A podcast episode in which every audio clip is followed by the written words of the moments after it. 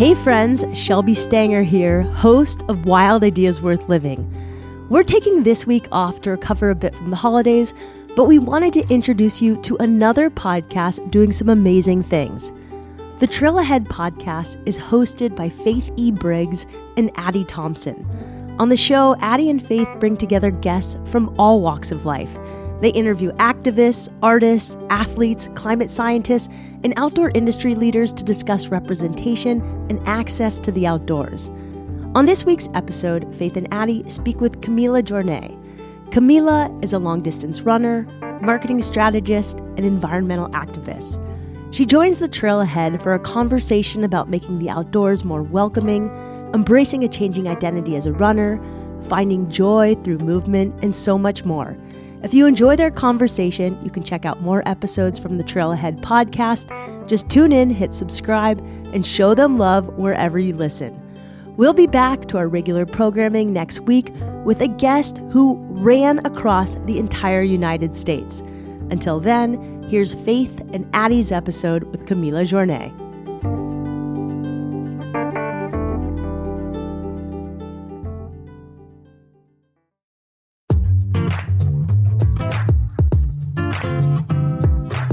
Welcome to the Trail Ahead conversations at the intersection of race, environment, history, culture, and the outdoors.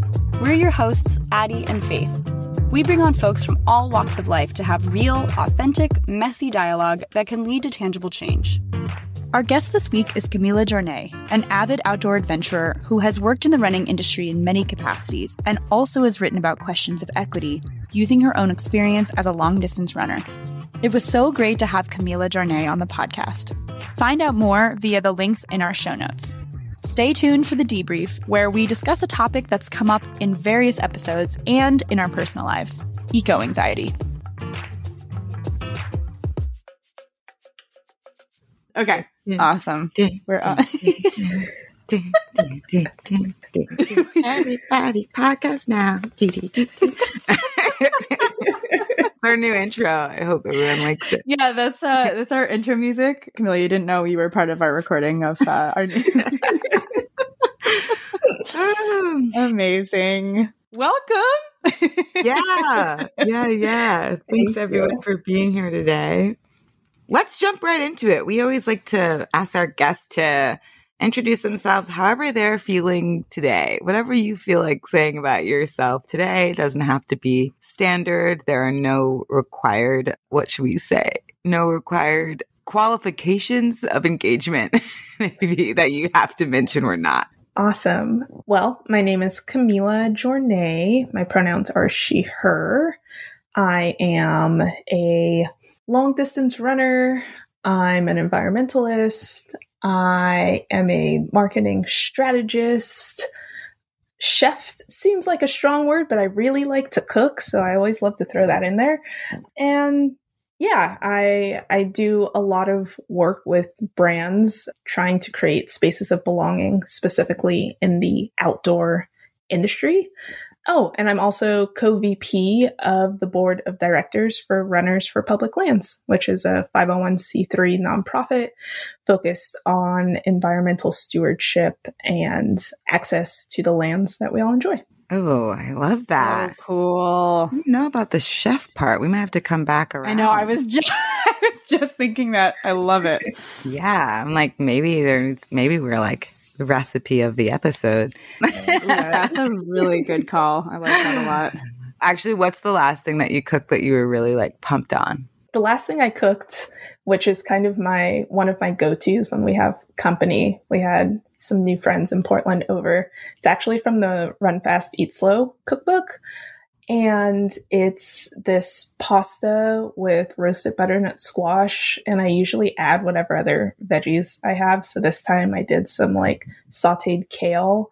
And then I also added some pancetta that I got all Mm. crispy and then you make this brown butter sauce. The recipe calls for sage, but I just use whatever herbs I have, and then you mix it all together. And because the squash, I use both butternut and acorn, and so it kind of has like this sweetness to it, and it almost creates this like creamy sauce with the butter. And it's super simple, but it's like always a crowd pleaser and it's always a hit and it's like one of my favorite fall dishes. So, oh, yes. Right? You not only chef but also food storyteller. Like the way you just described that, I'm like I'm very hungry. And I just ate. So that tells you how effective that was. That's Wow. awesome. I'm Very fast eat slow cookbook, is that right? You said? yes. Yeah, okay. I'll have to look that up. That sounds I'm- incredible. I have it, and I think I've never opened it. So maybe this is the I know time. about it. I don't have it, but maybe I'll get it. There you go. I was gonna say I'm very impressed by people who like use cookbooks. Like my sister has like a cookbook stand.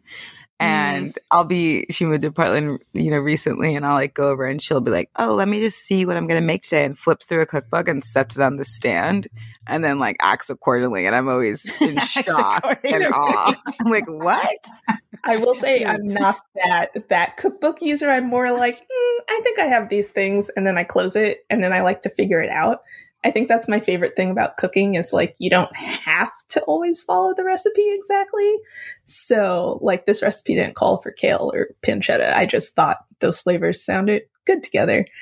So yeah, I like to play in the kitchen a lot. That's awesome. Well, now I want to follow the Kamilah cookbook because I want to add those ingredients to this. So I'll use the like recipe that's in the cookbook, but then have your spin on it too. Awesome. Well, yeah, we may need to come back to that question and dive in a little deeper. Speaking of play, Yeah.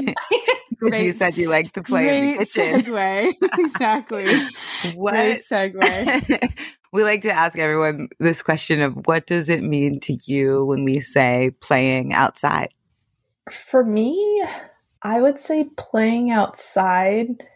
That's a really good question. And I know you asked this question and I I love it because I love hearing all the different answers people say, but for me, playing outside is just like a sense of freedom and also a lot of imagination. I think that even if there's moments where I've like prescribed what I want to do outside, there's always a moment where I have to like think on my feet and figure something else out. And it kind of just reminds me of like when I was a kid, my mom would very much encourage time outside. So much so that in the summer she would like lock the screen door. So I had to stay outside because she thought it was like, get out of the house. What are you doing in here? And I always just had to figure out some way to occupy myself. And that often involved playing and making things up. And I'm also an only child. So I spend a lot of time just in my head thinking through different scenarios or how things can come together. And I think on the trails or just outside in my neighborhood or outside with friends, like it's always different just depending on whatever mindset you have. So yeah, I, I don't know if that quite answers it, but that's kind of what comes to mind. Oh, absolutely. I mean, it's it really is like what it means for you, and that's why we love. I love that you've heard those answers before because we love hearing them on the on the podcast, and a lot of times we get to learn about people's childhood. Like it, it honestly goes back to younger years a lot of the time. Like I would say, ninety five percent of the time, we really start to. It kind of like gets at, you know, it's essentially the same question as like, what was your relationship to the outdoors like when you were younger? but we ask it in the form of play. So no, I think it definitely answers it. And it's really cool to see how, you know, how those stories come to influence us now, like how we related to outdoor spaces either like does or doesn't look the same now. Like for me, it actually looks quite different than when I was younger, but it does have an influence, I think. Absolutely. Definitely. Yeah, totally. I also was like sent outside a lot as a kid, but I'm so grateful for it now, you know. But yeah, it took a while to like learn what play as an adult could look like.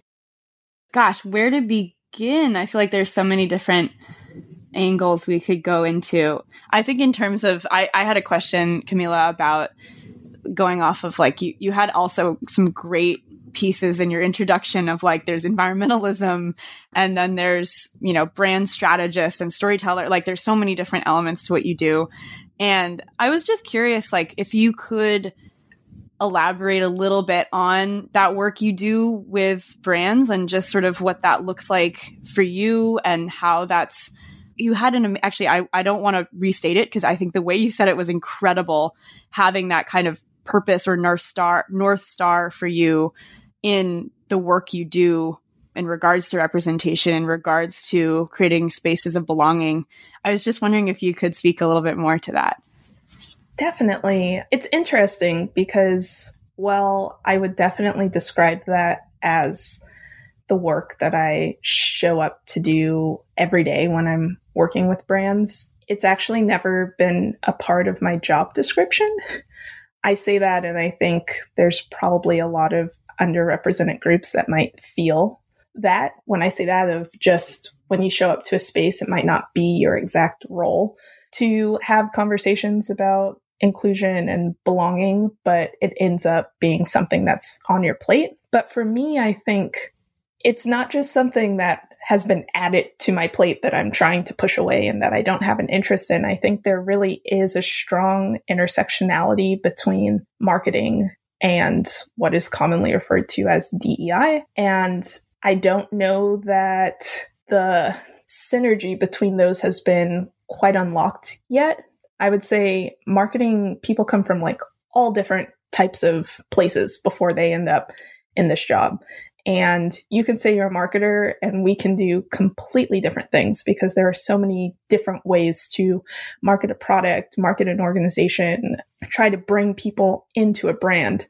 But at the end of the day, for me, I feel best when I feel that the stories I'm sharing are those that people are proud to share, that people feel seen by, that makes them feel like they belong to something greater, and that ultimately shift the power from corporations back to people. Because I think that so many brands have a platform, they have an audience, they have a microphone, and that that needs to be shared with those who are often unheard or less heard or who are tokenized or only used for visuals or only ask things for Black History Month or Latinx History Month or around holiday that pertains to the type of person that they are. And it just feels like there's always work that needs to be done in this space and it needs to be integrated from the beginning. It's not an add on at the end. So while my roles within different brands may not be specifically like DEI marketing strategist, that's a part of who I am. And that's just how I show up every day. And I feel that it's kind of my, not so much duty, but it's like just a part of me to have those conversations and try and ensure that at the end of the day, whatever we put out is something that allows someone else not just to be like visually represented, but to feel that they can be a part of something larger as we try to shift what has been typically seen in this industry as the outdoors. That's amazing. And honestly, I wanted to just thank you both for your work in this area. I mean, Faith and I talk about this a lot. Like, it is not your job to do this. It's not Faith's job. Like, it's it's really amazing that you both and others in the space have taken on this as you I mean, you said it's not your duty, but like it's amazing that this work is something that you are driving forward because, you know, it comes back to this problem of like it isn't anyone's job. And yet, if no one's doing it, then like, can we start to see that change? And honestly, hopefully, it's also a large part on the frankly the white folks in the space in the very homogenous industries in which we like run play rec- recreate occupy etc but i just i think that having folks like y'all in the space doing this work behind the lens in front of the lens i just it's really incredible to see it. It's in great hands with both of you and others. Like that is, and you, Kamilah, the work you've done has been really inspiring to watch from afar at these different brands and beyond. And it's an interesting thing because it's like, I know we also talk a lot about with Faith and I and others, like about being the only or being the first. And I cannot imagine what that is like. And I mean, I can try to as an ally or a co conspirator, but like, I will never fully truly know and what it means to flip through a magazine and or flip through a running catalog and not see anyone that looks like me. Like it's, you know, that's the kind of I know that's like a deep seated thing that it needs to be changed and you're doing that work. It's really inspiring. So thank you for the work that you're doing. Thank you for those kind words. It's definitely just a part of the job, I guess. Yeah. But yeah, it's it's been a, an interesting time to be in the space with just all of the awakening, um, as many refer to it, that's been been happening. So yeah, it, it's so strange, and I think the strangeness is complicated by what like what you said addie in front of the lens and behind it because i think that there's this strangeness of positioning that of like literally using our own bodies and our own experiences too to have to like show and prove and exemplify why changes are needed. And i think it comes you know i say this a lot but i think it comes back to this idea of like with privilege comes responsibility. And people who come from historically and ongoing marginalized communities are usually that much more able to recognize their own privilege because they see inequity versus I think when you have been like living a life where you haven't needed to see inequity, the process of then realizing the privilege that you have and like harnessing it for a greater good or harnessing for change is one that is often a very difficult, but B like also unwelcome. So it's so strange to be in this space where like, okay, you're in, you're with much effort, right? like getting access to these spaces.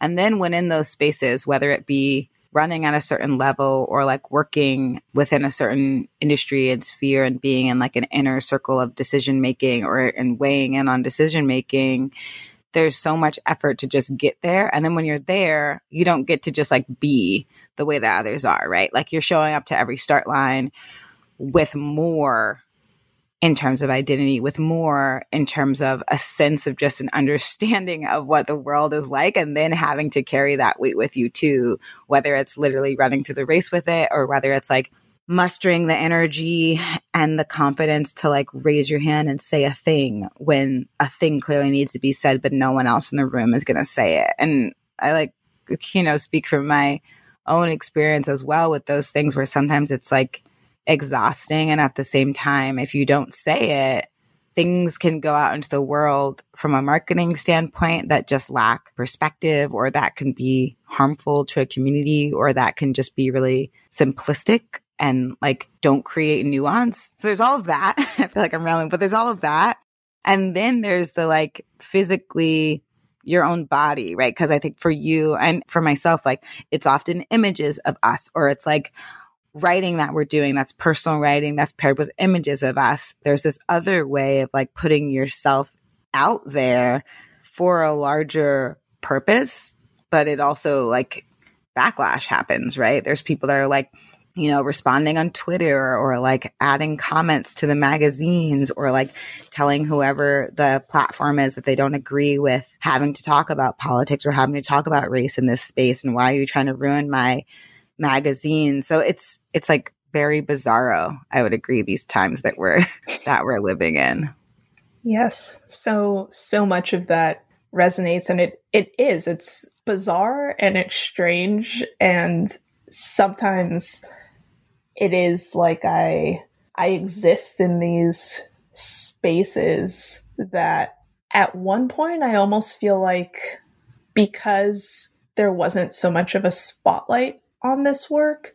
They were like my internal conversations. Like, of course, I noticed if I wasn't only in a space, but it wasn't really discussed.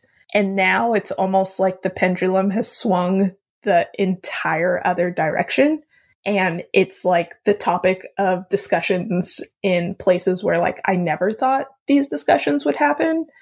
And while I'm thankful for those safe places where it can be helpful and it can help build and it can be something that's necessary. There's also a lot of unsafe spaces that exist now because there's a certain level of like comfort that people have in discussing certain things and that can lead to awkwardness and like it feels heavy in a way as well. So it's like constantly having to assess like where I am, who is here, I need to say this. It might not be received well. How do I say it in a way that like puts others' comfort first, but I need to put my comfort first? But like it's a constant mind game. And for someone who already spends like way too much time in their head overthinking and like people pleasing, it's draining. And I found that it's something that I have to like sometimes just take a step back from And that, like navigating all of that, I don't know how to do it perfectly. I don't think anyone does, but it's just a, a weight that is constant. so I think finding those outlets for like joy and play are especially important right now. Yeah. Wow. The way that you just said that of like, it feels like the conversations you've always been having in your head have come out into public space and that that's often uncomfortable. Like that totally resonates with me. And it's very strange to go from talking about it and thinking about it yourself to suddenly it's like the topic of a panel and you're like, whoa, whoa, is everyone here in the audience even like trying to have this conversation? Because sometimes they're not. And then that's mm-hmm. like really uncomfortable too. It's a very strange navigation, but I, I feel that too. It's like suddenly your internal dialogue is being listened to, investigated, desired mm-hmm. in a way mm-hmm. it never has been before. And it's very strange. That's so interesting. Thank you both for sharing this because I think that like this is the kind of thing that I'm learning as we're talking right now. It's interesting to me because I feel like what we're talking about is learning how to take up space and and when to share it. And it makes me think of like this i think i was in i can't remember what kind of meeting i was in that was being run by someone who was a dei specialist. And as we were setting community agreements at the beginning it was like basically talking about like step up step back step aside. And i think we've talked about this before but in terms of like sharing power and sharing space, knowing, and it is not easy to, to learn, but knowing when to step up and speak. And potentially sometimes that's like when your voice is going to be heard the most and you need to speak for yourself and others. Step aside, which is like, sometimes it's creating space for someone who maybe doesn't have as much power in the space might be going back and saying like actually so and so had a really good point, or maybe that person wasn't being listened to and being like, actually, so as so and so was saying earlier, I think like, so giving like, you know, acknowledging what people are saying or step back, which is like, this isn't the time for me to be leading this conversation. This is the time for me to be listening. And I think learning that is very difficult, but that feels like one of the new skills that people are being asked to, to learn and like move to.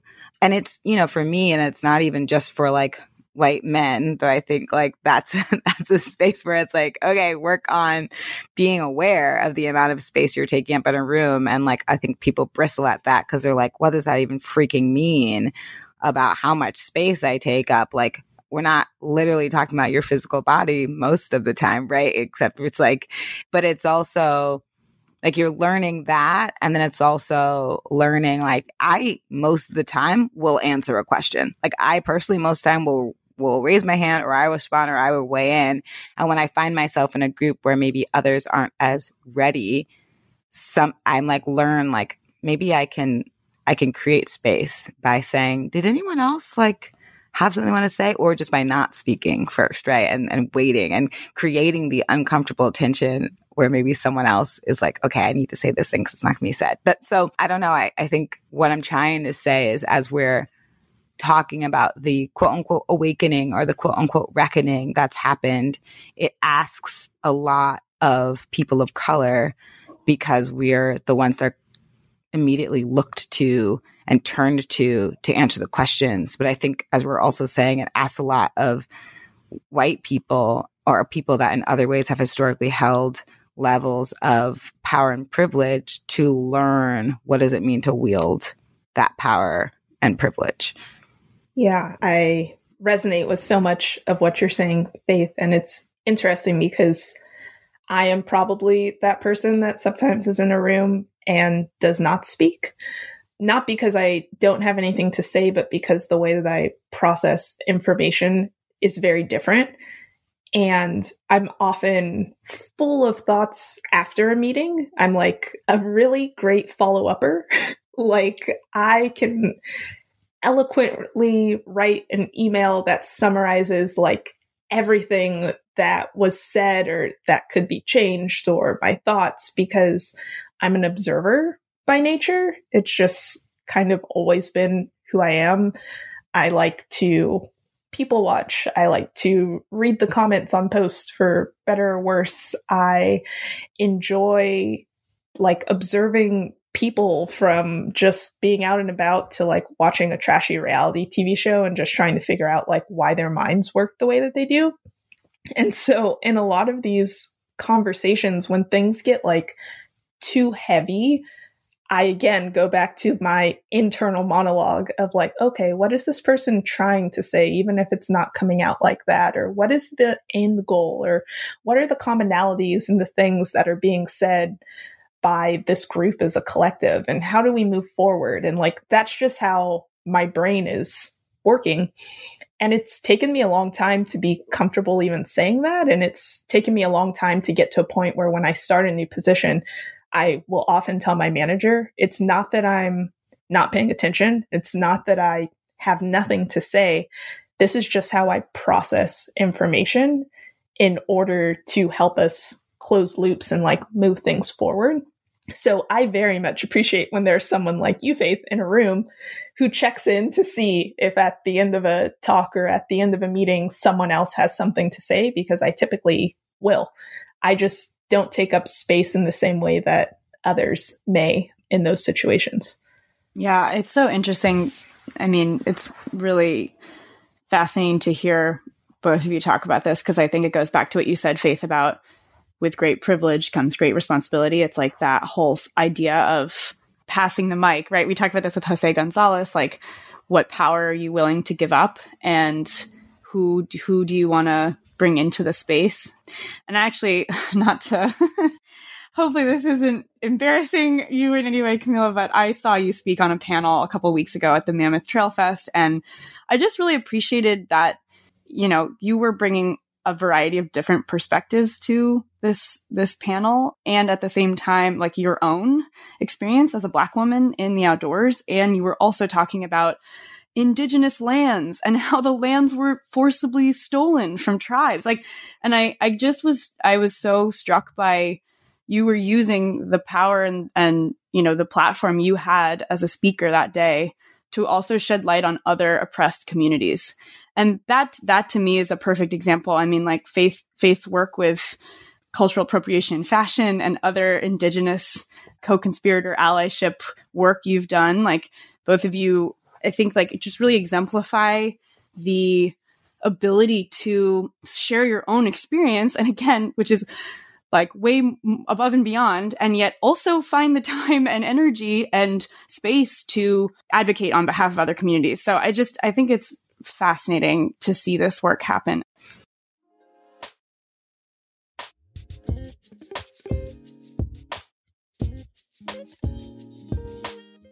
As we sit here recording this podcast, I look to my right and I see not one, but two Patagonia black hole duffel bags. And I know that inside is yet another black hole Patagonia organizing cube. This sounds very familiar. People are constantly making fun of me for having every size imaginable of the black hole bags my toiletry bag, my backpack, which is also sitting next to me right now as well, and three different duffel sizes. So you could basically call me obsessed. People do. Same. Uh, I have a shiny red one. I have a shiny purple one. I gave away another shiny green one. and I have a shiny olive green backpack version um, that is my favorite carry on. And I have to say, one thing I love about them is that I can always find my bag super easily at the baggage claim. Yeah. And they have options with wheels. My favorite thing is that with Patagonia's Wear program, you technically never have to buy another bag because you can just send it in for free. Over the course of five years of having my original black hole backpack, I got mine repaired a few times and finally they just gave me a new one. So basically, I've had the same bag since 2014, which I'm really proud of. So impressive. yeah, they're durable, they fit everything. Get it? It's a black hole. That's the thing. And they're made with 100% recycled body fabric, lining, and webbing. What we're saying is five stars from the trail ahead, 10 out of 10 would recommend. Absolutely. Check out Patagonia's Black Hole Bags, learn more about Patagonia sustainability, and find ways to get involved in your local community with Patagonia Action Works, all at patagonia.com.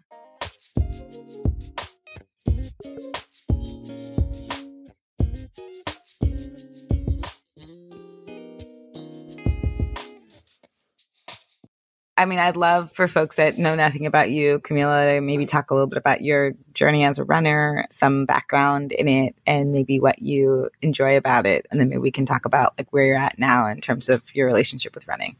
Yes. So let's see now. I've been, I guess, what stereotypically, or I don't know, within the space you say is a, a runner half my life now. I started running when I was 14, my freshman year of high school.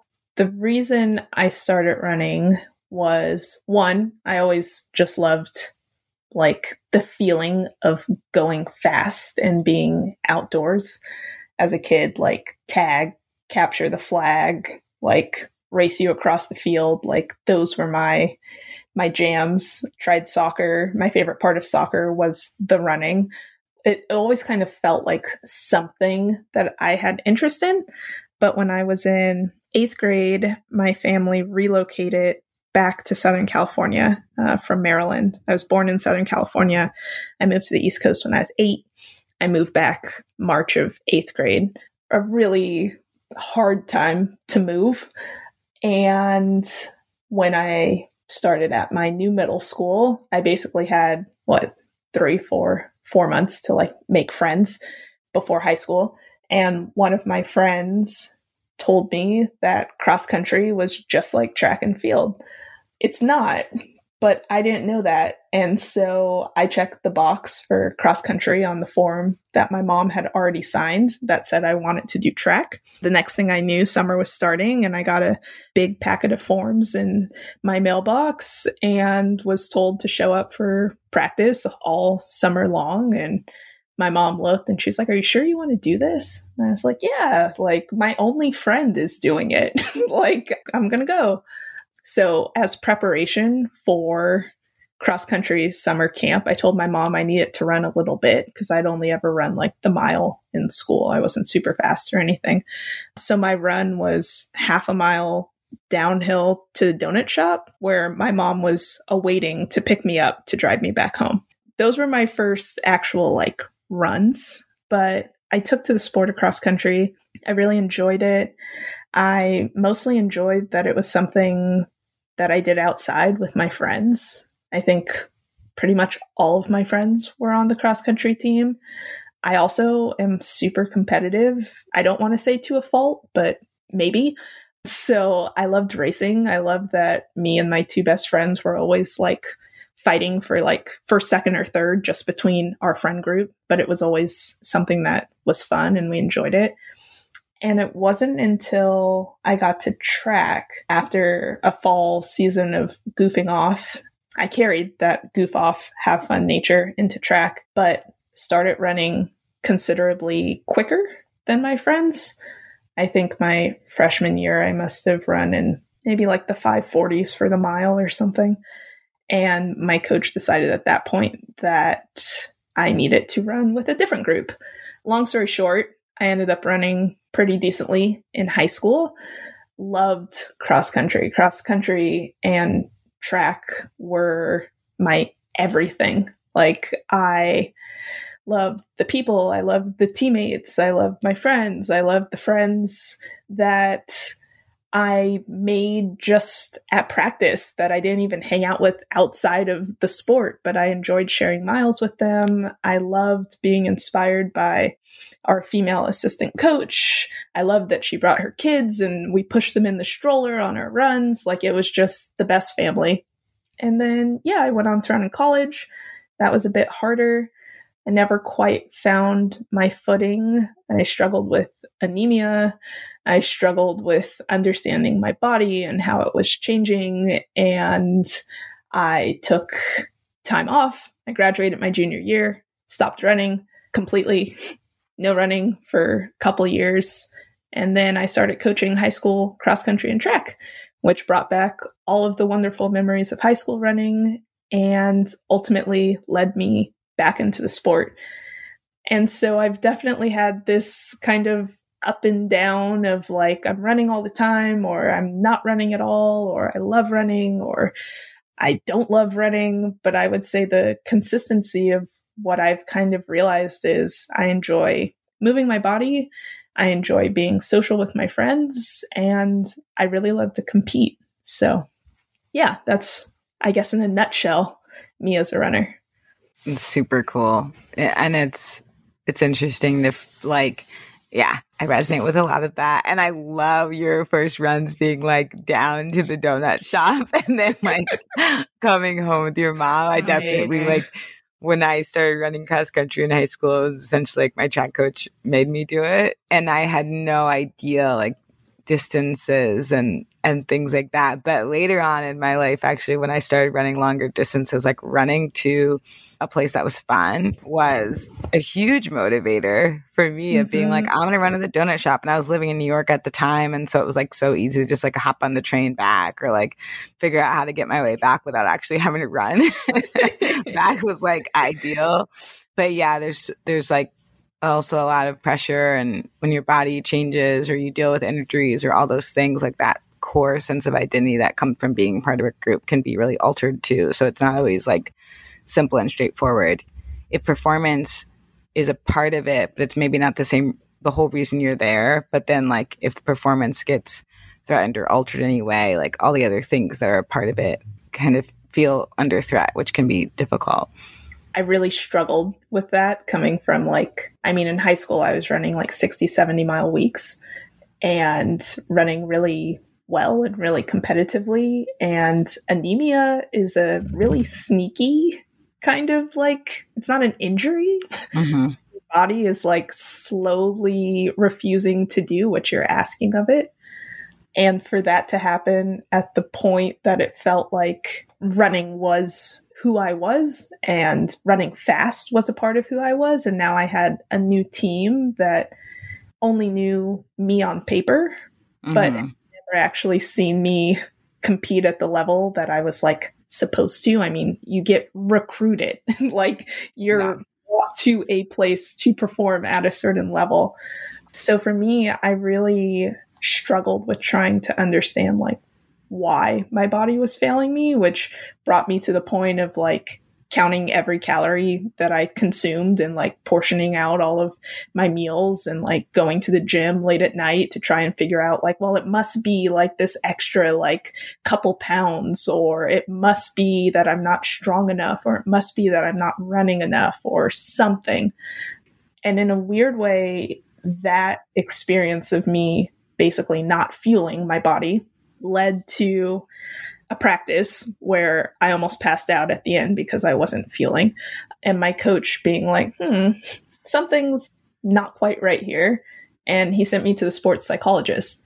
And well, initially I went to the sports psychologist to try and master my disordered eating. I ended up using all of those therapy sessions once we got past that to figure out who I was, if not a runner. Mm. And mm-hmm.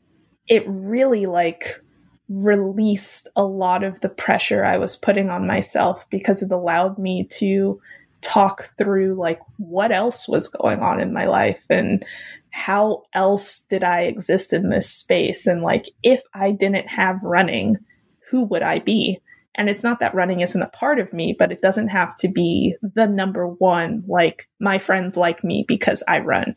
My boyfriend likes me because I run. It was like there's other pieces of myself. So I started going to therapy when I was 19 years old and now I'm 30 and I still go to therapy. And it's like the best thing that I think I could have hoped for is knowing that it's okay to talk through things and just figuring out who we are as people. So in a way, all of that distress also brought me something that I'm really thankful for.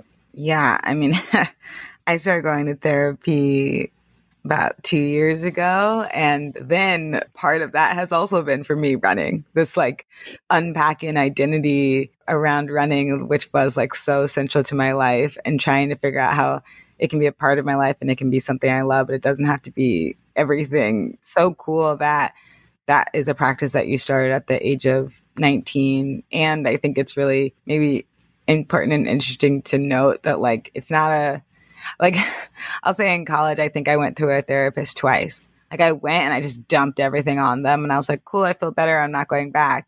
And like no, like 10 years practice, however long it is to have to be able to talk through some things. Like it's so good to be able to unpack that. So I'm happy for you and your therapy journey. I am a big like proponent of therapy. I might like add some resources on where people can like start yeah, their therapy journey definitely. on this because I think it's something that's like really important and it's it doesn't have to be like, oh, I'm broken, so I have to go to therapy. Like, yeah. Totally. I think it's a really hard one to talk about. And like, you know, in college I I was the captain of the track team. And in spring, that also meant that everyone that ran cross country and everyone was then transitioned to be like our distance side of the squad was I was their captain suddenly. And cross had just by the nature of how much you're running and there was a lot more disordered eating on the distance side. And it was something that I was really unprepared to be like trying to address. And I think like having the team talk to a nutritionist was one part, but that sports psychologist part would have been really helpful because I think when you are holding your identity so close to performance, you do think you can fix it. Like you do mm-hmm. think that if mm-hmm. you eat the right thing or eat the last of the what you perceive to be the wrong thing or build some arm muscle or whatever it is that you can fix it and like most of the time you can't you can't mm-hmm on your own. But it's hard. I, I do want to shout out a recent film called This Is Beth. Um, that maybe I'll be able to link to if it's out too, but it's about Beth Rodden's struggle with disordered eating. He's a climbing athlete at a really high level. And I just think um, it's really great to see more narratives like that coming into the open. Yes. And I, I definitely think that for me, for a long time, I was like, well, I don't even share about my disordered eating because it doesn't feel serious enough. But I think it's important to to be open in those conversations and maybe just to share that it's something that a lot more people struggle with than I think we're ever really realizing. Mm-hmm. Because you do, you have to like learn to eat all over again at like a grown adult age or maybe you're younger or whatnot. For me, I was I felt like I was an adult and I had to like learn how to eat again. So it is definitely something that I think, especially in the sport of distance runner, there's a lot of it that just doesn't go discussed. I wanted to respond with also just thanking you again. I feel like I'm thanking you a lot because there's a lot to thank you for, Kamilah, like for just talking about this. Cause I think that this is something that is extremely taboo in mm-hmm. A lot of our just like these distance running sports and like it sounds like it is as well for in ultra running it, it definitely exists. And i think in addition to the film that faith mentioned i just also saw the the film that Deuster made film about tim tollefson who's a an ultra runner in the ultra community and um who also hosted mammoth trail fest this all ties in together. It was just about you know he talks about body dysmorphia and like needing to change the way you look and like being on presentation and like not just feeling into your body, but also like what others are thinking of it. It just, I mean, it made me so emotional to watch that because, and yet so proud at the same time. Like, I'm so grateful to him for talking about that. And I'm grateful to you both for talking about it too. Like, it's like we need to all be talking about it, I think, a lot more. And I just want to destigmatize and de taboo this topic because I think the more we talk about it, the more it will feel like, yeah, folks are not alone. And like also on the therapy topic, like folks can seek help too. Mm-hmm. And there is a mm-hmm. way out. And like hearing some of the statements, I just, I will link to that film too. Like I encourage folks to watch that as well. It's hard, especially if you've ever gone through anything like this. It's very hard to watch. And I think just because some of the things that he describes, like, or like have had someone in your life that has struggled with some things like this. You know, it's just, it's very raw, it's very real. And I was, but also was really appreciative to him and the team that made it because it does start to, you know, bring these things into main, the mainstream discourse in the ultra community and beyond. I don't know how mainstream any of the ultra community is, but like, you know, that, that for me is like a really important part of this, this dialogue. I can't wait to see that film too. Yeah. Yeah. Also, it sounds like Kamilah, I wanted to, I mean, it sounds like you both chatted about this recently, but Pat, like on the topic of past being a runner and like not, not always running, like it sounds like you've started biking a little bit more. It's really interesting as we're talking about like the identity of a runner and like what does it mean to be a runner? What is a runner? Who is a runner? And am I a runner? Like it's very interesting topics. And at the same time, there's so many other components to being an athlete and moving your body through spaces and landscapes. So I was curious to hear more about your journey with biking and like other activities you've picked up. Yes. I would definitely have to give a lot of credit to my husband for the plethora of activities I now do outside of running. Uh, he grew up in the French Alps and is the epitome of just like an endurance athlete. We also just have really different mindsets, I think, when it comes to being active.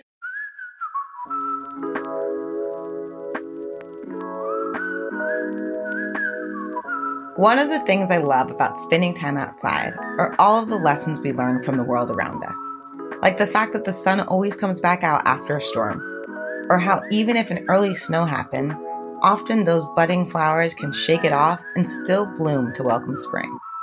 Or how a hike or a run might seem impossible if you look at it all at once. But when you take it step by step, go your own pace, and just put one foot in front of the other, you can get there and surprise yourself. Take your next step in the outdoors and do it with a trusted friend, Merrell. One trail, and that trail is for everyone. Learn more at Merrell.com. And if it's your first time shopping with Merrell, take 20% off your gear with the code TRAILAHEAD20. For me, as I mentioned, I'm rather competitive. And for him, he just really loves trading. He loves what it does for his body, and he loves that his body can take him places ironically, he jokes and then I say he jokes and then he says it's not a joke because it's true that when we started dating, I kind of stopped running. So we found other activities to do. I got a gravel bike, ironically, like right before COVID started, and everyone bought bikes. So I got lucky in that sense that bikes used to just be in stock and you could buy them when you wanted to. And despite having always had a bike in college and used it for short commutes and whatnot, I kind of felt like I was learning how to ride a bike all over again. Learning that you didn't have to sprint up every hill, but sometimes you just slow down and you shift your gears and you take your time. Learning that I could bike 20 miles or 30 miles or 50 miles or 60 miles. And my main purpose for biking is to do the same things I look forward to with running in a way. I found I needed space from running, but I really just wanted to be social with my friends and like keep up with them. That's pretty much why I do sport and I'm slowly figuring that out. Biking is a great mode of transport because you can go so much further. And we've done some bike packing trips. We've done them where like we pack all of our stuff and we go camping and we carry everything on our bike. And we've also did what we called like a bougie bike camping trip with our friends Jim and Jess. And we stayed in bed and breakfast, but we still carried like clothes and gear and stuff on our bikes. And we went wine tasting. And it was the furthest I'd ever biked in a day, done multiple days in a row. So like my biggest biking week ever but it was so much fun because there was like a purpose.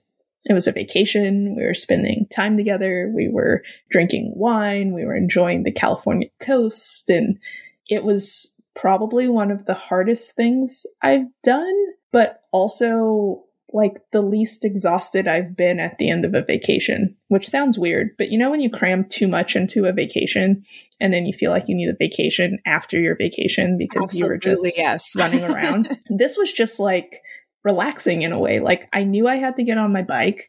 I knew I had to get somewhere. I knew there was no other way to get there but biking. And I also knew we were going to have like a nice dinner and a glass of wine and a comfy bed. And then we'd do it again the next day. So yeah, I've really enjoyed those kinds of moments on the bike. I'm definitely thankful that I'm trying new sports, even though I'm really bad at them, because it kind of, I have to turn off that competitive side of my brain. Like when I go skiing, I'm not a great skier, so I can't really compete with most of the people on the mountain. So instead, I just get to focus on my experience and why I'm there and who I'm with. And I think finding those reasons in sport is kind of what keeps me coming back to it. I love that. I also love the fact that like that's part of the beauty of doing other things. Like me too. Like I'm so competitive in anything that I'm good at. but if I'm not, then I get to just like try and fail and fall and get up and learn and make progress and be excited about that progress, you know, whether it's biking or skiing. We can go be bad at those things together since we now live in the same place. but I also mm-hmm. want your route. I'm like that California. Know, sounds that sounds great. I'm like, let's do it. Sign me up. yes. Would love that. I think that is one of the beautiful things about spending time outside and these outdoor activities. Like, obviously, even having time for leisure, having time to rest comes with a certain amount of access and privilege. And like, I have a lot of gratitude for in many places in your adult life, you don't get a chance to try and fail. You don't get a chance to do something new. Like you're expected to be an expert in everything. And I think those are like one of the lessons that we can take from spending time outside is like, it can be hard and that can be okay. And like you can not be pro or not be expert and that can be okay. Like I really appreciate those like reminders of vulnerability and like newness that I get from spending time outside. Yes, I definitely think kind of coming back to what it means to like belong to the outdoors and show belonging. It's acknowledging that a plethora of experiences exist in this space and it's not always just about the pinnacle or the best or the fastest but there's so much more that the outdoors give us in terms of just recharging and recentering and finding community and feeling like you're you're a part of something. And for me I definitely think that I've felt comfortable trying a lot of these new things because the people around me have been so supportive and welcoming. And you think like, well, why would people not be? But people aren't always supportive and welcoming. Like there's, there's a lot of stigma around who belongs in certain spaces and who doesn't. But I'm really, I guess, in my case, sometimes I find that with running, it was easier to show up to spaces because I was good at it. And so I kind of felt like I could show up to start line and like I belong because I'm fast. And with biking or skiing, it, especially with skiing, it's a journey in like accepting that I'm taking up space somewhere where like I could be seen as an annoyance or someone that like shouldn't be there because I'm not getting down the mountain as fast as someone else. Or I might not always remember the exact way that I'm supposed to do something and just kind of like reminding myself to release that and just be present in the moments that I'm creating in the space.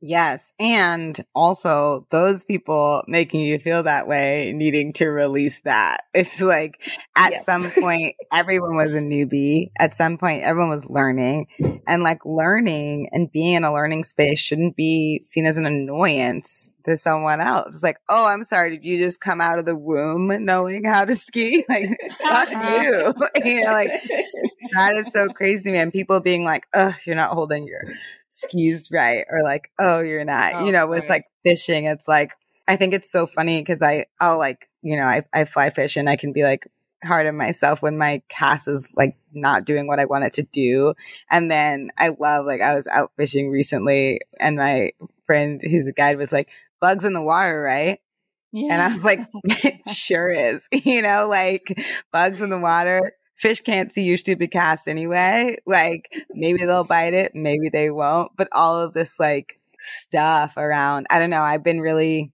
excited about different conversation I've had about creating a different culture in the outdoors that can be welcoming and inciting and like the stoke doesn't necessarily need to be because it's like a sick pow day but the stoke can be like because somebody is having a great time or doing something new and that that is like as exciting you know and i don't know i hope mm-hmm. we can like actually figure out ways to create space for each other yeah and and celebrate each other i also wanted to ask you just if you have other pieces we haven't touched on or if there were, you know, I know you've had a lot of conversations that are recorded and out in the world, but like I wonder just if there are things that my guess is you get asked about running a lot.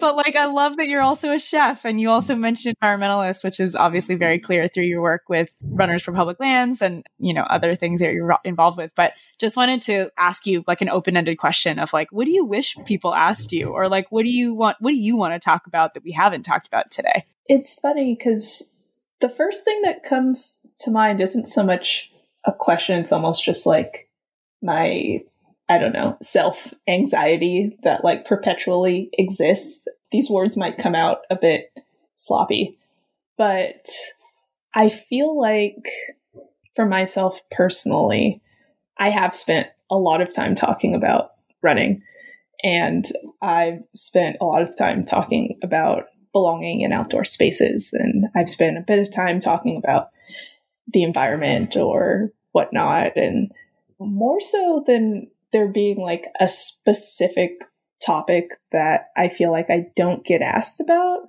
I think what I sometimes struggle with is just the the fact that myself and everyone else is intersectional and is full of a variety of different pieces that allow them to show up in a variety of different spaces in different ways. Even for me, I'm like playing back all of the different things we've talked about and what my like linear analytical like marketing mind says is like what is the thread of this story because we've touched on so many different pieces. We've touched a little bit on running. We've touched a little bit on the environment. We've touched a little bit on race. We've touched a little bit on disordered eating. We've touched on youth and play and the outdoors. And I was thinking as we were speaking, like, well, what is the thread? And then it sounds really cheesy, but I was like, well, the thread is me. like, they're all pieces of me that have allowed me to get to the point I'm at. And I think something I've honestly really struggled with since the awakening of 2020 when it felt like a lot of people realized that I was a black distance runner something that I had realized for most of my life was that it felt like people were trying to put me in some sort of a, a box of you belong here and these are the stories you tell and these are the spaces where you exist. And I think social media does a lot of that to us where we feel like we have to show up in a certain way to the people that are following or the people that are paying attention or you show up in a certain way at work or with your friends or whatnot. And I've just kind of been challenging myself to allow myself to just be and to accept that maybe one day I'm on a panel talking about public lands and how there's a need to acknowledge that they're all actually stolen lands and being a voice for people that were not on that panel. And some days I'm commuting to grab a donut in Portland because it's something that sounds great that day. And some days I'm binge watching Netflix on the couch and some days I'm cooking a delicious meal. But it's all of these different experiences that allow me to be me and I don't know if I'm going anywhere with that, but I just, I often think about that when I'm speaking on a podcast or when I'm writing something or when I'm meeting someone and I'm asked, like, how do I describe myself? Because all of these pieces together are what make me me. So there's probably something I've forgotten or something else that we could touch on.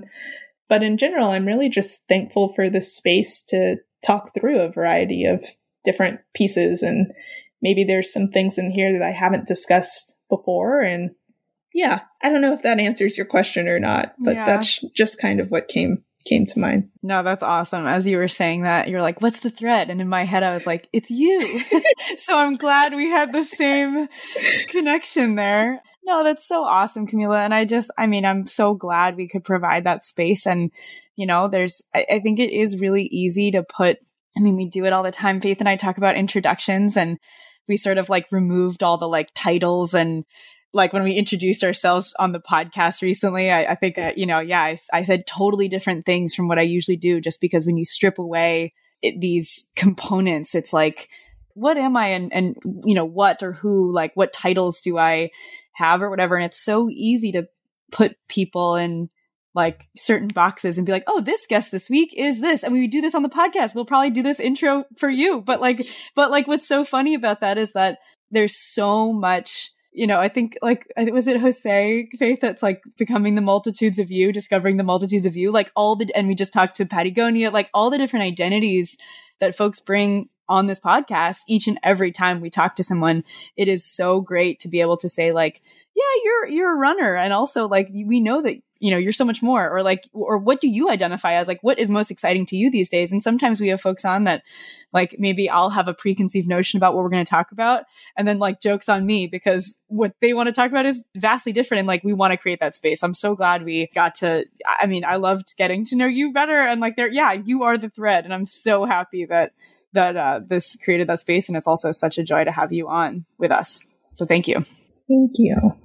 I loved, I was on a a panel with Grace Anderson, who we'll hopefully have on the pod sometime yeah. soon, a few years ago. And we both were like talking about bios and intros. And then we both did this exercise of rewriting our bios. It was really fun. And like we basically took out anything that was like a typical thing to include. And it was like, I talk about like my favorite authors and the feelings that I like, you know, and I think that's like, I, I really appreciate Noelle Russell for that too, because she, well, I was recently like on another prep call with her and she's like, introduce yourself in whatever way you'd like. And maybe that's like, I, she's just basically like, I think like what your pets' names are and what you like to eat feels as important as anything else. And I'm like, yeah, like I, my yeah. name is Faith. I have a dog named Moses and I really love green grapes. Like that is valid as well. You know, and could bring in like all these other facets of conversation that wouldn't happen if I was like, I'm a runner and I host a podcast and like I make films, you know, kind of thing. So yeah. Well, thank you. Thank you for being here with us, for sharing so many different aspects of yourself. It's just like great to be able to wax and wane, I think, together and like talk about these different things. Thank you for having me on. Really appreciate it.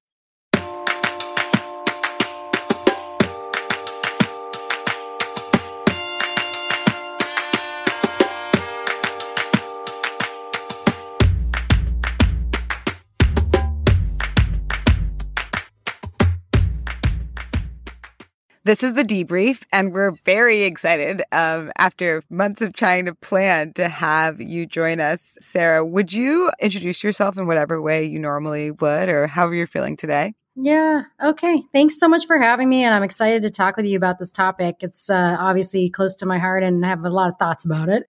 So I'll try to be brief in this debrief. But I'm Sarah Jacquette Ray, and I'm a professor and chair of the Environmental Studies Department at Cal Poly Humboldt in Arcata, California, on Wiyot territory, far north in the Redwoods.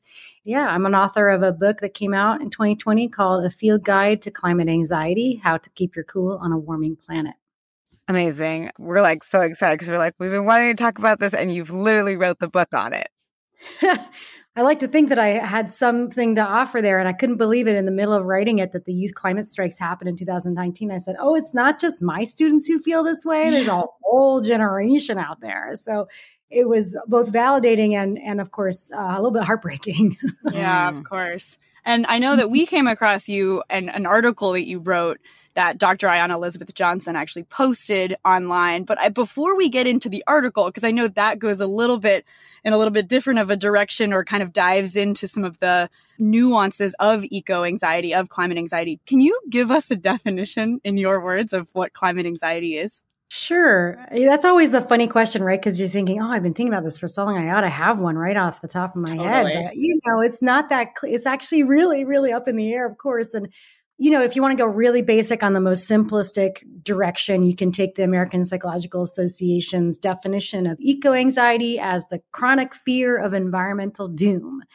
But I think uh, not to go off on too far, but climate anxiety has become kind of a catch all term for a lot of different emotions and shorthand for just if you're feeling a lot of big feelings like scared and afraid and anxious and depressed and heartbroken and grieving and all of the rest, anger, all of it is kind of clustered underneath that that umbrella term just because it's been such an easy term to, that's grabbed onto pop culture pretty pretty quickly.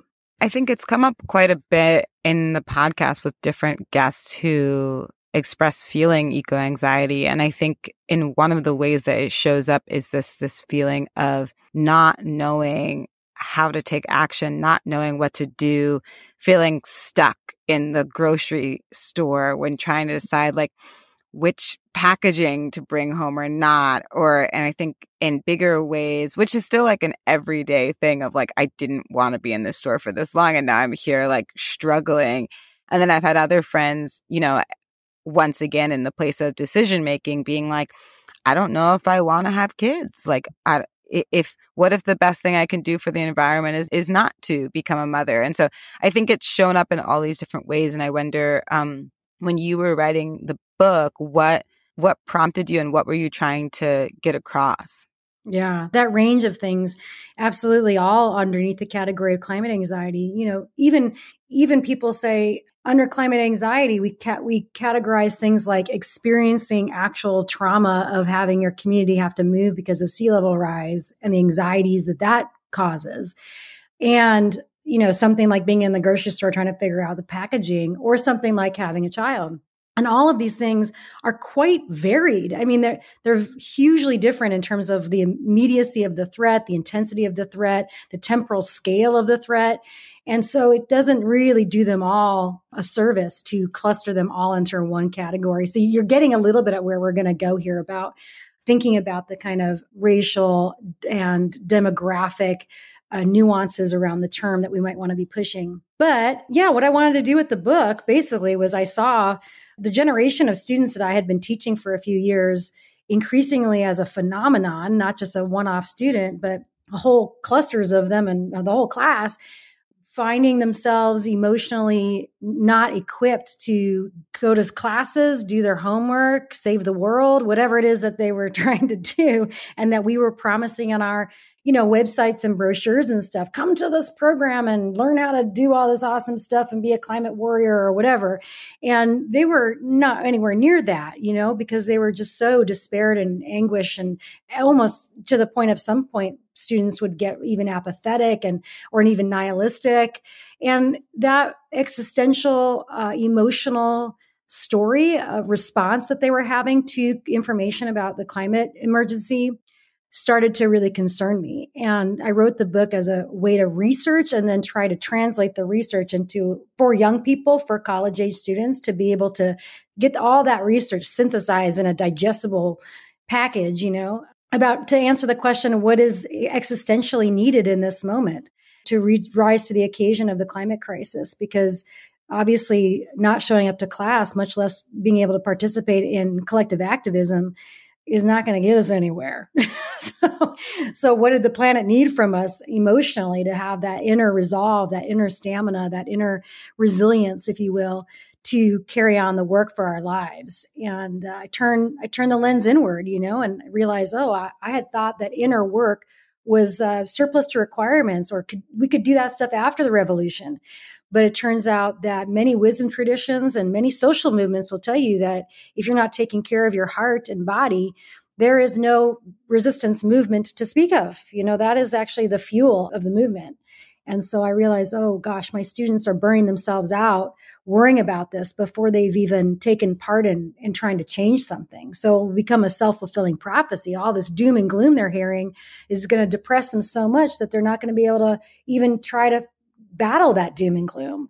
And then where are we going to be left? You know? So that totally. was my concern. I was really worried about the planet and also my students. yeah, absolutely. And I mean, I think I've certainly seen it working with being fortunate enough myself to work with some youth climate activists. I've certainly seen it drive them forward and really deeply concern. And it's not just a youth phenomenon, I guess, but it's it's really interesting how it shows up there. And I mean, to the point of we know I, Ayana Elizabeth Johnson also has her Venn diagram that she speaks of very often, where it's what is needed in the climate fight, in this climate work. What are you good at specifically? And then the third one is what brings you joy? Because her whole thing, same as what you just said, is if we're burning ourselves out, if it's not sustainable work from a joy and fulfillment perspective, that's not sustainable in the long run. And I know that finding something that brings you joy is also different than being anxious about a changing climate. But even navigating that sort of fine line there is quite interesting.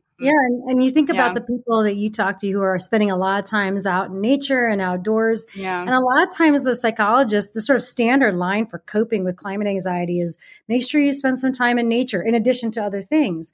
And I think that really is a complex prescription because of course spending the time in nature also is, can be very triggering for people who feel uh, who can really feel almost empathically nature's being threatened right? And you're out there and you're thinking these birds are so beautiful but they're going to die. You know i mean it's a sense of real doom even in being in nature.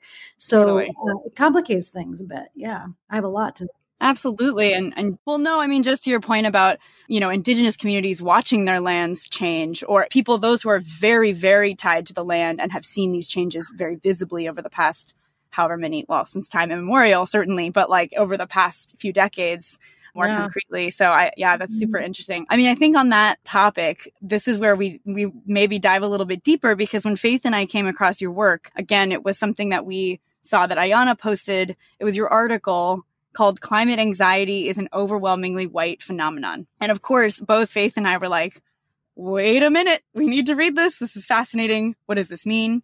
Yeah, I mean, I will, I'd love to hear a little bit more about not just what the article, if you can tell listeners what the article basically summarize, you know, summarize the article or talk a little bit more about what it says. But at the same time, I'm really curious how you got to this point from your book and writing and your work how you started to shift into seeing this or realizing this because it seemed from the the research I've done about you it, it seemed like you sort of it morphed over time like it wasn't something that you went into writing the book with in your mind but I'd love to hear more from yeah, you Yeah, that's that. that's so interesting you point that out too because I remember my first book was called The Ecological Other and that book was more of an academic book not certainly not geared written to be read by college students, although some are forced to do so, and I feel sorry for them. But anyway, I wrote it as a dissertation and a book, you know, as part of the the the grind of being an academic. The topic of that book was sort of the question why is the environmental movement so bad at taking on social justice? You know, why is the environmental movement so white? And then that book, I looked at the emotion of disgust, environmentalist disgust, and how over time, since about uh, as late as early as the, the late um, 18th century, but even earlier than that, there was this kind of disgust related to land, the environment, property, that kind of thing that was a thread throughout and that got to the environmental movement. And so I was always interested in the kind of embedded green hate, as Betsy Hartmann calls it, this embedded green hate in the environmental movement, why the environmental movement is not so innocent and how it struggles to uh, take on questions of social justice. So that was really my first passion.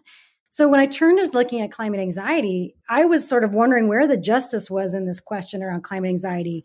And my first feelings about it was this is hot topic. Everyone wants to talk about it. So I'm going to run with it because I want to, it's so exciting that there's a huge community of people who want to, to teach and learn about it.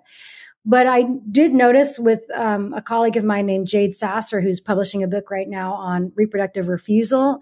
She was really central for me to help me think through why is the spaces that we're showing up to think about climate emotions they're even wider than the environmental spaces we had been in before and that was because the sort of justice lens that had already kind of hit the environmental spaces had not quite hit the climate emotion spaces yet and frankly it's been pretty slow to hit the climate spaces too so you know, that was one of the reasons that, that it kind of took a while for me to figure out what is the racial justice lens on this question of climate emotions. And now, a couple of years later, this is really the topic of, of most of my passion. And, and Jade and Blanche Verlie and I are hosting a, a conference and at Riverside, UC Riverside in April called Environment Justice and the Politics of Emotions, because we really want to stage a conversation between all these folks but yeah, that was that took it took a little bit for me to figure out where's where's the justice lens to this question.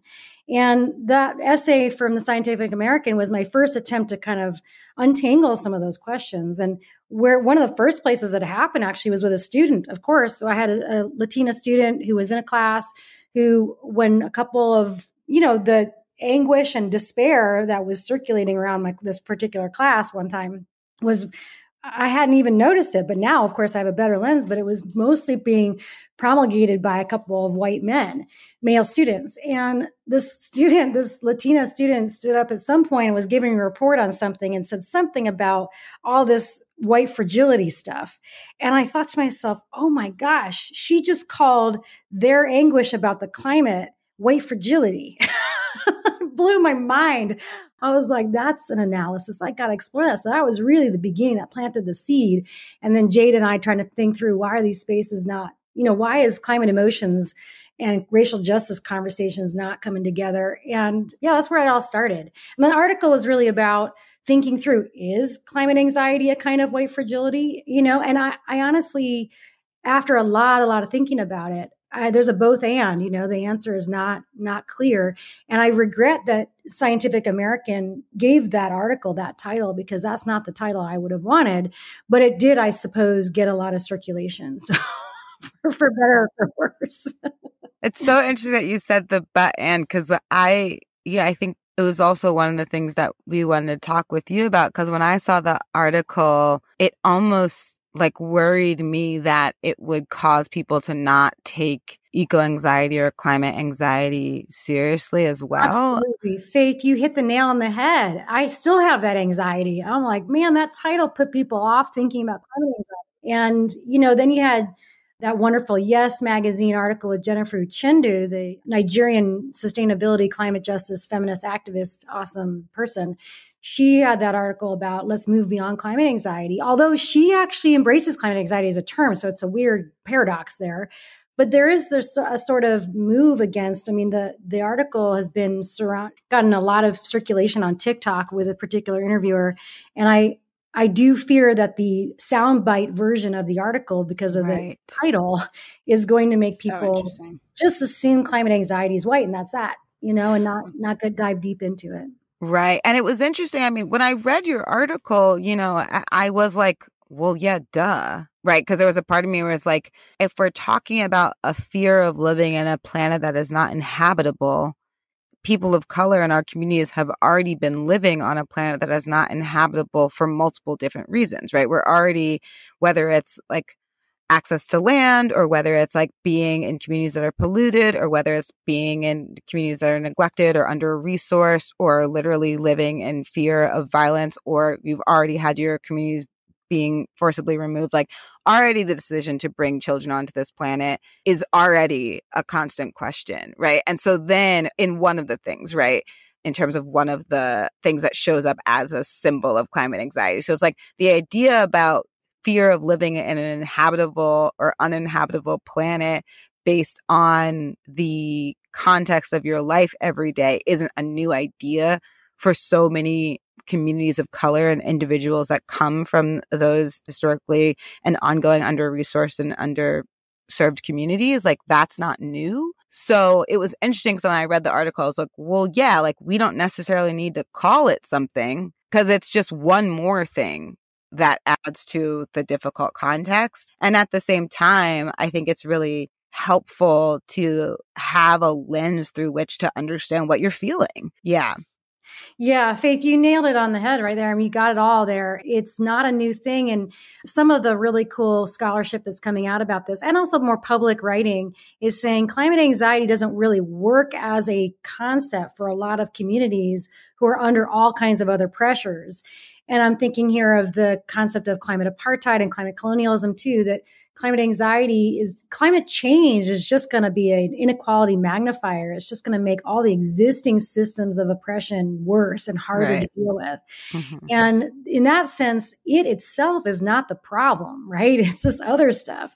And people are on a daily basis in a struggle for, you know, struggle for livelihood and, and thrivability and resistance against all of those more immediate systems that of course are just going to get worse with climate change so they don't really need to call it climate i ended up trying to kind of kind of go in a different direction to really complexify this question in an article in the Cairo Review of Global Affairs called Who Feels Climate Anxiety? And in that essay, I basically said, well, who feels it depends on who actually perceives climate change to be the threat the greatest threat in their lives. And that is entirely a matter of power, you know, and insulation from threats, right? Who gets to perceive something as a threat is very much about your position, right? And then who gets to have access to this emotion of anxiety and what that even means is very culturally situated. So depending on who you are, you you may or may not be experiencing climate change, but climate anxiety is an entirely different question, you know? Right, right. Yeah. Where are you now in terms of, I think, like having written that article, seeing the conversations that came from it and the way that it's been moving around and getting a lot of traction? Have you had some, I don't know, recent revelations or like thoughts that you've been kind of ruminating on? Oh gosh, Faith. Oh, yeah, I love that. okay, where am I now? Well, well, first of all, you mentioned at the end of your comment that climate anxiety is still experienced by lots of different people. So the interesting paradox, which I mentioned at the beginning of the article, but Jade's work is really bringing this forward um, when she publishes it. You will see more, much more detail. But basically, people of color, young people of color, especially women of color, care more about climate change than their white female counterparts and certainly white men, young, young white men. So the data out there on where the concern lies is clear. So that's not the question. So then why is it that when we talk about climate anxiety in all these spaces, the sort of mental healthification of climate anxiety means that it's still just residing in these more privileged spaces? And actually, climate itself as a concept is still not quite fully ensconced in the justice conversation. I'll still have a lot of people push back on me when I give book talks on climate anxiety saying, you know, climate is not the problem my community faces, or climate anxiety is not the emotion that my community faces. You know, to the extent that it touches race or touches colonization, then yes, maybe, but that's really secondary and that's really a white framework. And I hear this often. What's up with that paradox? I'm really in- intrigued by that paradox of we clearly see the data on people of color caring more about climate change, but not wanting to identify or call it this, these words. And I think that there's a really interesting, important story to be said there about people having sovereignty of how they describe their own suffering and not mm. just putting a you know claim on this is what it is. You're feeling climate anxiety, you just don't call it that. You know, it's very paternalistic. You know. So there's there's a real resistance movement there. I think we ought to give some give some light onto. I'd like to do that work. And I also think that there's the framework of climate is inherently privileged in some ways. And so I want to de- untangle what kind of frameworks might we think about alternatively to climate that make this much more uh, democratic phenomenon so that we can all kind of participate and organize around something else that more people feel like they have access to that really is at the root of it, whether it's colonization or whether it's just inequality more broadly or something. But um, some of these, some folks are saying some really cool stuff out there in the climate communication worlds about health being a better frame to get bipartisanship and get justice questions addressed more clearly and centrally in the climate conversation. So I really, I'm provoked by this idea of health as a frame, public health as a better frame for talking about climate and to get away from the politicization of climate anyway, so that's where I'm a little bit at in all those places. And when you hear folks like Mary Annaïse Heglar or Adrienne Maree Brown or a lot of people who I really admire their work, they will straight outright say they ha- they feel climate anxiety. Mm-hmm. So there is a real sense to me that this is this is not a black and white situation. It's complicated.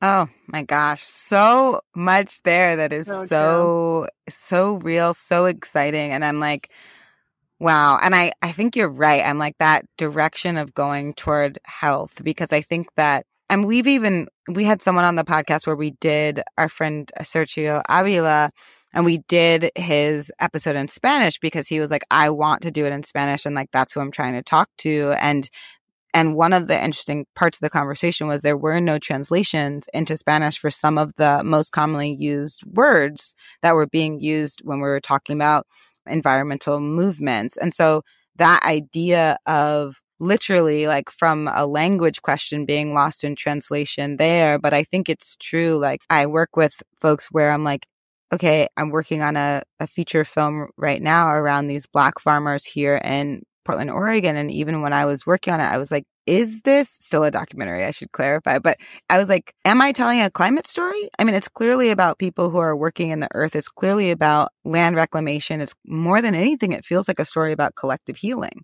And that's the framework that I would more likely put it on than climate. Not that this work isn't also related directly to the environment and what does it mean to have a relationship with our natural world. So it's mm-hmm. really fascinating to hear you think those things through from where you're st- sitting in that in a more academic sphere of like what does it mean to study this yeah, and create a new framework? Yeah faith you're hitting the on it again because these are this is the terms by which that community wants to articulate the work that needs to be done, the resistance that needs to be done. And climate is has been dominated by a lot of white people in power for a long time. And that's actually why it's so successful right now. I mean, we, we're worried about climate. We don't think it's being successful, but actually as a frame, it has made its day. You know, it's arrived. You mean the word climate? Yeah, the, the word climate and actually like even from global warming when they framed when they reframed it. Yeah. So interesting. yeah and also the and also just the concern about climate change is so i mean something yeah. like 60 to 80 percent of americans are very concerned about climate change. You know that level of of public energy around any one topic is is is unbelievable you know? Mm-hmm. so yeah i love that. And heal the idea of healing too part of the problem with the frame of climate change is it's all in the negative frame and we have negativity bias in our reptilian brains. And so we sp- end up living in what Joanna Macy calls the great unraveling story, where everything's going down a handbasket and that is not a story that actually garners any kind of it doesn't motivate people. Yeah, it actually repels people. And it makes people apathetic and and check out and and not be able to participate.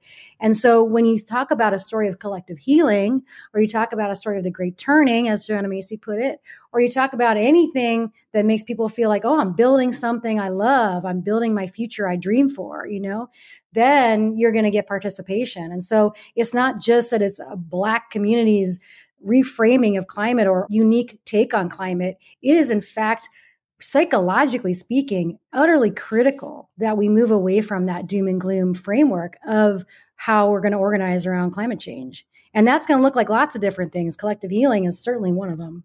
Ah. Wow.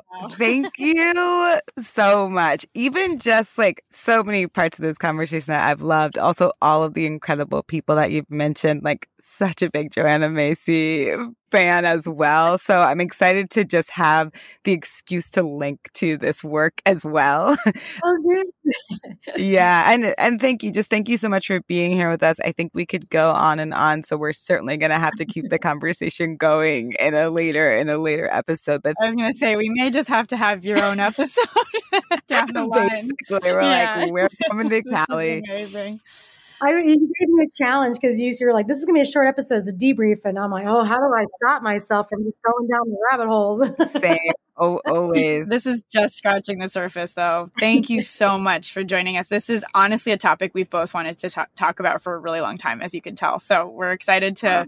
Be in touch with you and keep this conversation going. And thank you for the work that you do too, because this is such important work to be reframing and and uh, creating frameworks to use that word. But I also know that that's a colonial word as well, but reframing how we all relate to this topic. So thank you.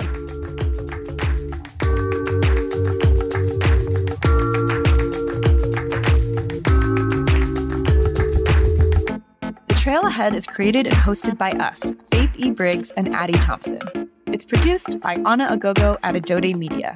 Angel Adriano is our audio engineer. Claire Yo is our copywriter.